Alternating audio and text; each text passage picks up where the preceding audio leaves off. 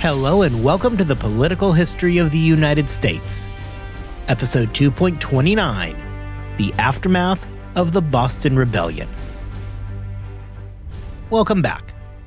This week, we reached the penultimate episode of both our Dominion of New England story arc, but also on our narrative for the season as well. For today, we are going to focus on the short term effects of the overthrow. The long term aspects will be a topic for next season when we explore the relationship between King William and Queen Mary and our North American colonies. So, if you are curious about the long term ramifications of the Glorious Revolution on the English North American colonies, don't fret, we are going to be covering that at the beginning of next season. In our next episode, we are going to wrap the story up with a look on the rebellion in New York that is going to be led by Jacob Leisler, plus a few closing thoughts on the Dominion of New England. From there, we will move into our review episodes and wrap up our second season. Okay, well, with that, let's jump right on in. Following what was the rapid collapse of the Dominion government in Massachusetts, the decision quickly had to be made of what exactly were they going to do next. For the members of the faction, they really wanted to go back and get moving again right from where they left off in May of 1686. However, as we discussed last week and will continue to talk about into the future, Despite trying to revert to that point, things really had changed. The old faction was never going to command the Puritan hegemony over the colony. The moderates had been a big part of the overthrow of Andros, and everybody quickly realized, though they would have gladly denied it at the time, that the moderates were going to have a place in the government moving forward. This is made evident by the fact that in the period of time following the rebellion, you fail to see anybody step to the forefront of colonial politics. Recall that during the early years in Massachusetts, it was men like Winthrop that controlled the political conversation and the direction of the colony. Following the overthrow of the Dominion, however, we failed to see anybody like that really come take the reins of power. If Andros had forced former rivals into alliance with each other by nearly universally isolating all groups within Massachusetts, it meant that the downfall of Andros was going to remove that thread that bound them together and reopen all those old tensions that existed between them. The difference being now, as opposed to the situation in 1686, is that the moderates could no longer simply be pushed aside by the Puritan faction. The first course of business after the rebellion was having the leadership create some kind of government. What they decided on was a council of safety that would run the immediate government while something more stable was put into place. The decision was also made that the former government would be continued, as though it had simply taken a very long recess. Interestingly enough, however, the charter itself was not voted to be reinstated. There are a couple of possible reasons for this. First and foremost, the original charter had been undone by royal decree, even if that particular king who had signed said decree was now hanging out in France while his successor sat on the throne. Second, this may well speak to those tensions between the faction and the moderates. The moderates had no interest in returning to a true status quo antebellum from before the Dominion. Shortly after the decision to resume the former government, a new election was held. Though the faction would ultimately end up winning a majority in the election, somewhat tempering the complaints of the moderates for the moment. Practically speaking, the moderates did win enough seats that they now had a real voice in government, something that was not true before 1686. What ultimately emerges in Massachusetts for the time being is an uneasy alliance between the two old rivals. Bitter infighting would emerge during those post Dominion years while the colonists awaited something more official from the king.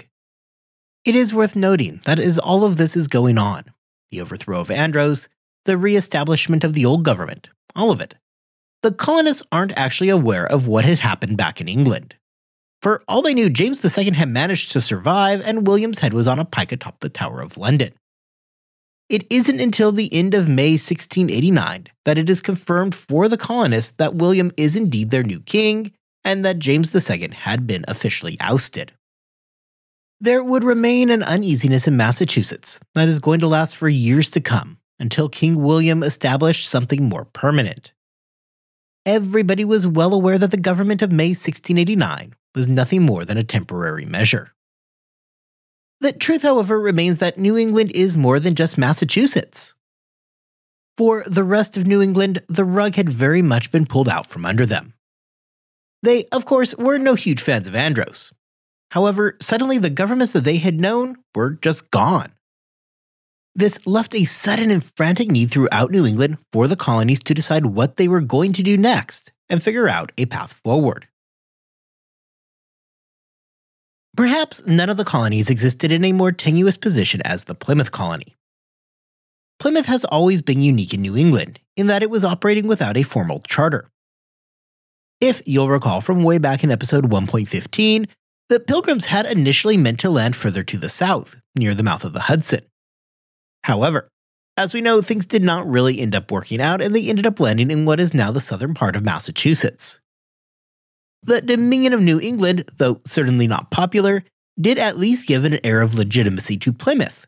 If the hope was that now King William III would come restore the colonial charters, for Plymouth they had nothing to restore. They had never had a charter. Despite the confused situation surrounding the status of Plymouth, they were not going to be left behind in helping out with the collapse of the Dominion. The Plymouth colonists did quickly run out and arrest Nathaniel Clark, a member of the Andros Assembly and somebody who was close with the governor personally. Beyond that, however, there really was not much in the way of action throughout Plymouth.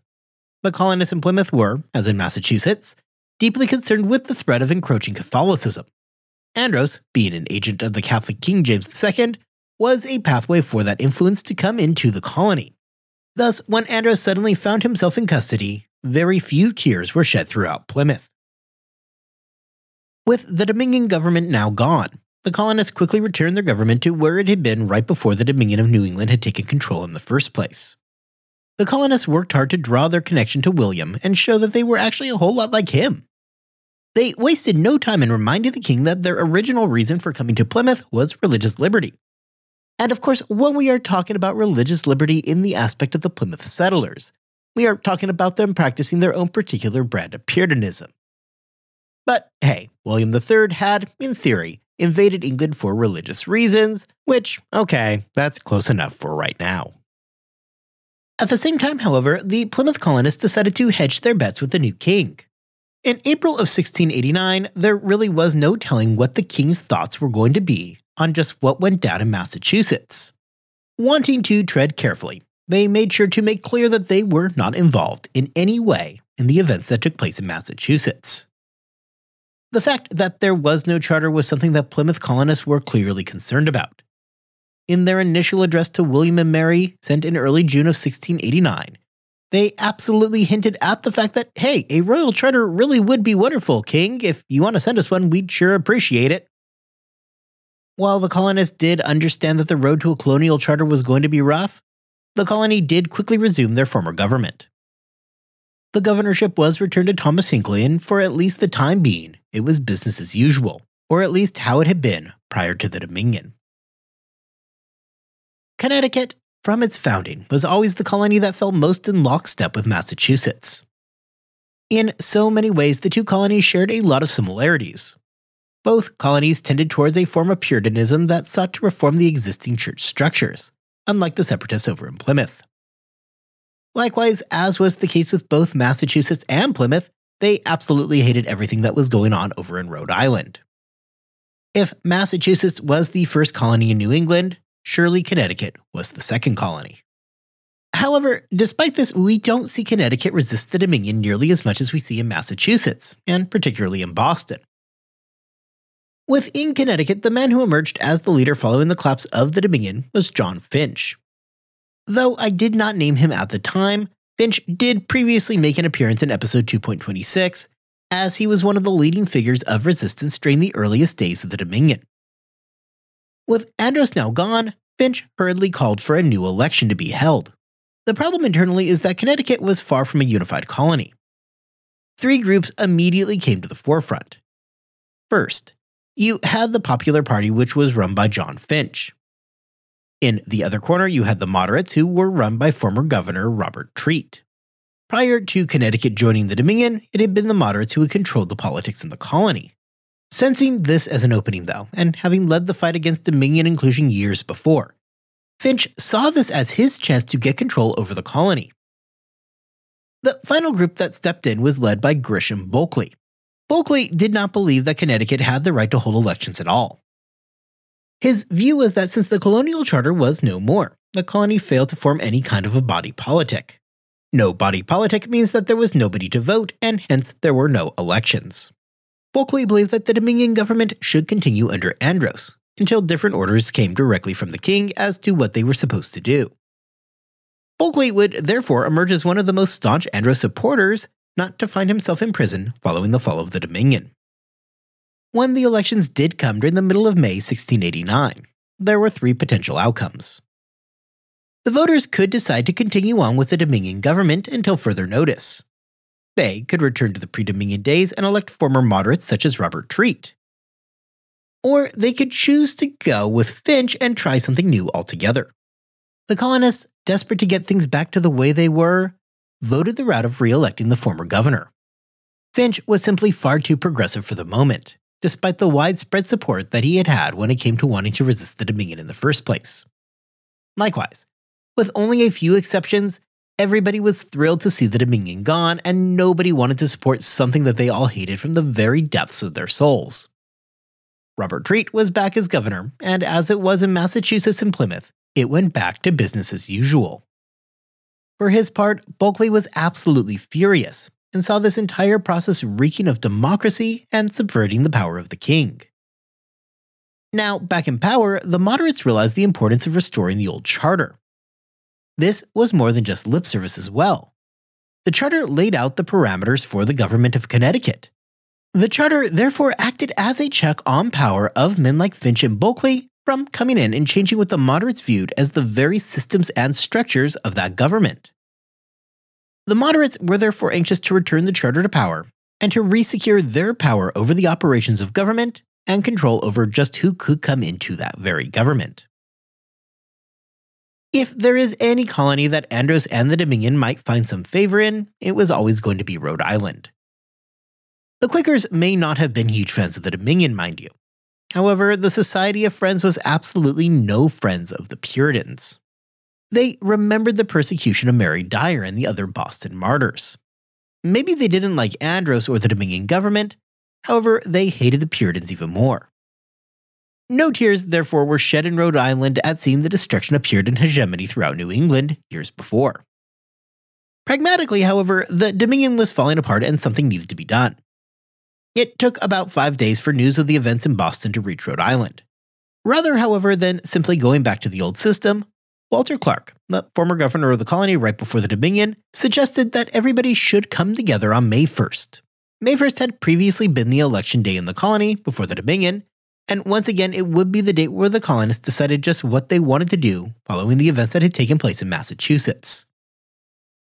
A large number of colonists did, in fact, make the meeting in Newport. The first move was to swear their allegiance to England. Recall that in early May, nobody had a clue as to if the Glorious Revolution had actually been successful. So it was probably a good idea to cover their bases and remind the world that they were not leading some kind of revolution to separate from the crown. Likewise, the Rhode Island colonists took the approach of pointing out that the Dominion government had collapsed, something they had nothing to do with, which meant that Rhode Island was without legitimate government. Well, not necessarily endorsing the events in Boston, the Rhode Island colonists stated that they did need some form of government, something that would, at a minimum, suffice while everybody tried to figure out what was actually going on. This isn't to say, however, that nobody in Rhode Island was pro Dominion. It is worth noting that former Dominion Governor Joseph Dudley was arrested in Rhode Island and sent back to Boston. What makes the response different in Rhode Island, however, is that their overall response was muted compared to the other colonies. Yes, they did elect a temporary government. However, they failed to put anything in place that they expected to last. Really, they just put in an assembly to handle the day to day tasks of government. Rhode Island had refused to restore their governor to power and would remain without a governor for the next year. The colony would move forward operating under a minimalist posture while they waited for William III to make his decision as to their future. While they would eventually re-establish the office of the governor, Rhode Island would remain cautious in their actions and how they dealt with the collapse of the Dominion. We are going to spend the second half of today's episode discussing what happened to Edmund Andros following his capture in Boston. Andros, who has been a player in our story since his time in New York, found himself in a very tight place. Edmund Andros was never himself a tyrant. Recall that in New York, he had actually supported there being an elected assembly. The bigger problem for Andros is that he was always a company man. His personal feelings did not matter. He did the job that he was instructed to do. At no point was Andros the kind of guy who was going to fly against the grain and do anything outside of what his royal commands were. It can be, and has been, argued therefore that the complaints of the colonists against the Dominion were actually grievances against the government of England itself. This was not lost on the contemporaries of the events either, as Increase Mather made his comments that Andros was merely the focal point of anger over English colonial policy. However, regardless of the views towards Andros, the fact is, the guy was now in the custody of a very angry Massachusetts. Initially, Andros was taken to the house of John Usher for his first night on April 18th. However, quickly it became clear that the location was far from secure enough. Not only were they worried about keeping Andros in, but they needed to keep the rabble from getting in themselves and dispensing with mob justice. The next day, Andros was moved to Fort Mary, it is worth mentioning that many of the others who have been staunch advocates of Andros, such as Randolph, would end up being held in the Boston City Jail. Andros, not interested in rotting away in jail, did attempt to get some help from New York, where Francis Nicholson, his lieutenant governor, still had control over the colony. However, as we will see next week, when I say that Nicholson had control, we are talking about nominal control at best. Well, I'm sure he probably wanted to give Andros a hand, Nicholson was busy dealing with his own rebellion, led by Jacob Leisler, and was doing his best not to end up like Edmund Andros. Andros did manage a more direct letter on May 18th, ordering Nicholson to send two representatives from the Dominion to help him. Nicholson did ask two such representatives to make the trip. However, you don't need to worry about their names because they pretty much just laughed at the request. Nobody with ties to the Dominion government nor Edmund Andros was terribly anxious to waltz into Boston in May of 1689. With no help coming from New York, Andros was stuck. Initially, at least, however, conditions were not that bad. Being guarded by the seemingly sympathetic John Nelson, Andros was treated well. In fact, he was treated so well that the Puritans worried about the loyalties of Nelson and decided that he probably was not the right guy for the job. Once replaced, the new guard over Andros was far less kind. Andros was a prisoner, and the Puritans were wanting to make that very clear to everybody involved. In an instant, Andros saw his correspondence and access to outside visitors severely curtailed, something that must have come as quite a shock to him. Conditions were so harsh that reports came out in June that Andros had tried to escape wearing women's clothing. Well, the evidence of this escape is thin, and the part about him wearing women's clothing was likely the rumor mill just doing its thing. The fact is that shortly thereafter, Andros was moved to a more secure prison on Castle Island. While being held in the far more harsh and restrictive confines of Castle Island, Andros, along with Dudley and Randolph, were informed that they were being charged with numerous capital crimes in Massachusetts. A likely unwelcome, though unsurprising development to the men. Andros was held in a basement room of the fort, one that was constantly leaking and cold. Conditions were miserable.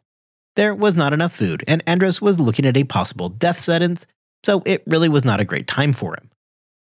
With very little left to lose, Andros decided to take his chances, and on August the 2nd, 1689, actually did manage to escape.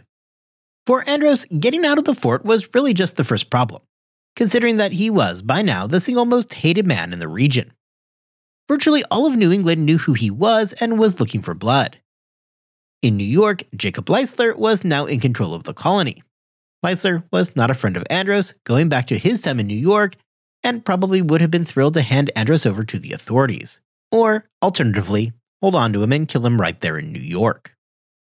So now Andros was having to ask the question Where in a region where everybody hates me can I escape? The answer lie in Rhode Island and the Quakers. Sure, they may not have been huge supporters of his, but the Quakers hated the Puritans, and, well, at least that was a start. If nothing else, they would be less likely to want to hand Andros back to the Puritans in New England, which, hey, that's something in this case. However, unfortunately for Edmund Andros, he did not make it to the Quakers. He was captured by non Quakers in Rhode Island, held under armed guard, while the entire incident was reported back to Massachusetts. Andros was quickly moved out of Rhode Island and was placed in the custody of John Walley. Walley was at least an interesting choice to guard Andros. A former member of the Dominion Council, Walley seemed to lack the vitriolic hate towards Andros that was so in vogue during the summer of 1689. Andros was returned to the fort on Castle Island, where this time he was held in near solitary confinement. Meanwhile, in England, the king was forced to deal with what should happen to his now imprisoned governor. William III could not fully denounce the actions of the New Englanders, as their overthrow of Andros so closely mirrored his overthrow of James II. Not wanting to alienate the colonists was absolutely a huge consideration.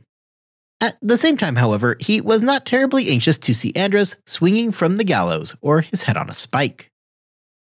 Popular opinion back in England ebbed and flowed. At first, there was a lot of support for the actions of the New Englanders. However, as stories of Andros's captivity rolled in, that support quickly faded and turned into contempt for those colonists. Suddenly, the New Englanders had gone from loyal rebels to dangerous rabble. William III decided to act and write a letter to Bradstreet on July 30th, 1689, that he wanted Andros treated well and, more importantly, placed immediately on a ship back to England. Now, to fit this all into a timeline for you, the capital crime accusations against Andros came down in July.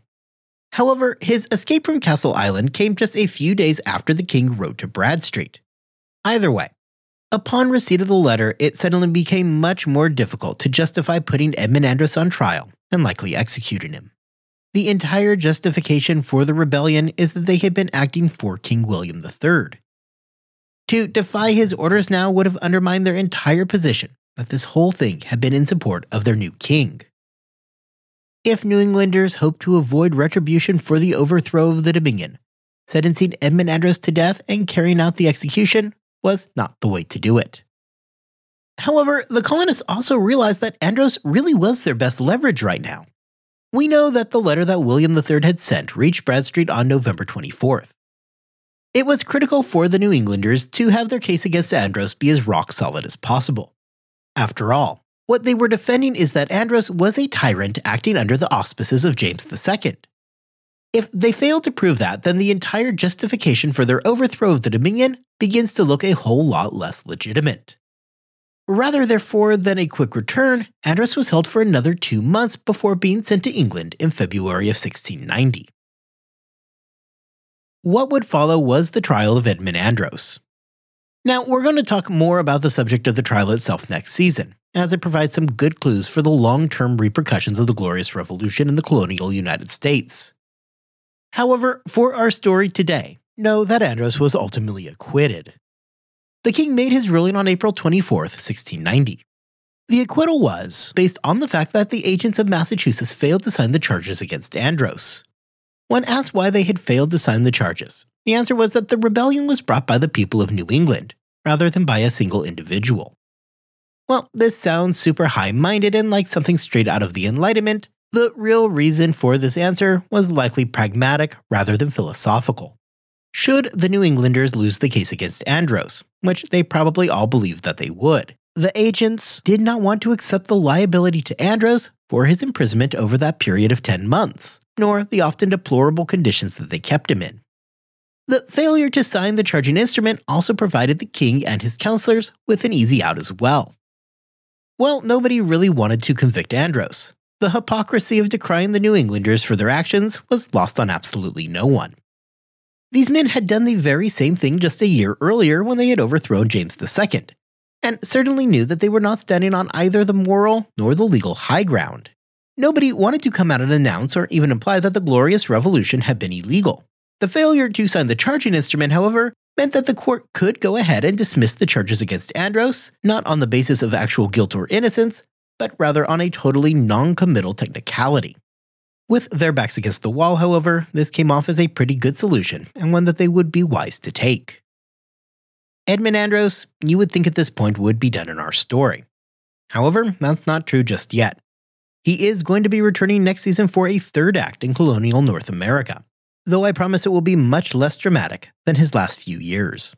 We are likewise going to be returning next season for some more details into the trial of Edmund Andros during the spring of 1690. the trial of Andros would be critical for helping establish the role of the colonies in the English domain. Next time, we are going to head south to New York and spend our time looking at the events that develop there. As I alluded to today, Jacob Leisler is about to turn New York upside down as he would rebel against the Dominion authorities. That episode will bring our story arc on the Dominion of New England to a close, as well as our narrative for the second season. With that, I hope you are all staying healthy and staying safe. And I would be remiss if I did not also add staying warm. As you may or may not be aware, this show is based out of Texas, and it has been a very, very rough week out here. I have personally been pretty lucky here, and we have not lost power or anything like that. However, that is unfortunately not the case for many other people, including what I would assume to be many regular listeners of this show. So, for everybody out there, please try to stay warm this week and take care of yourself. And I will be back here in two weeks' time, and we will look to see exactly what got Jacob Leisler so angry.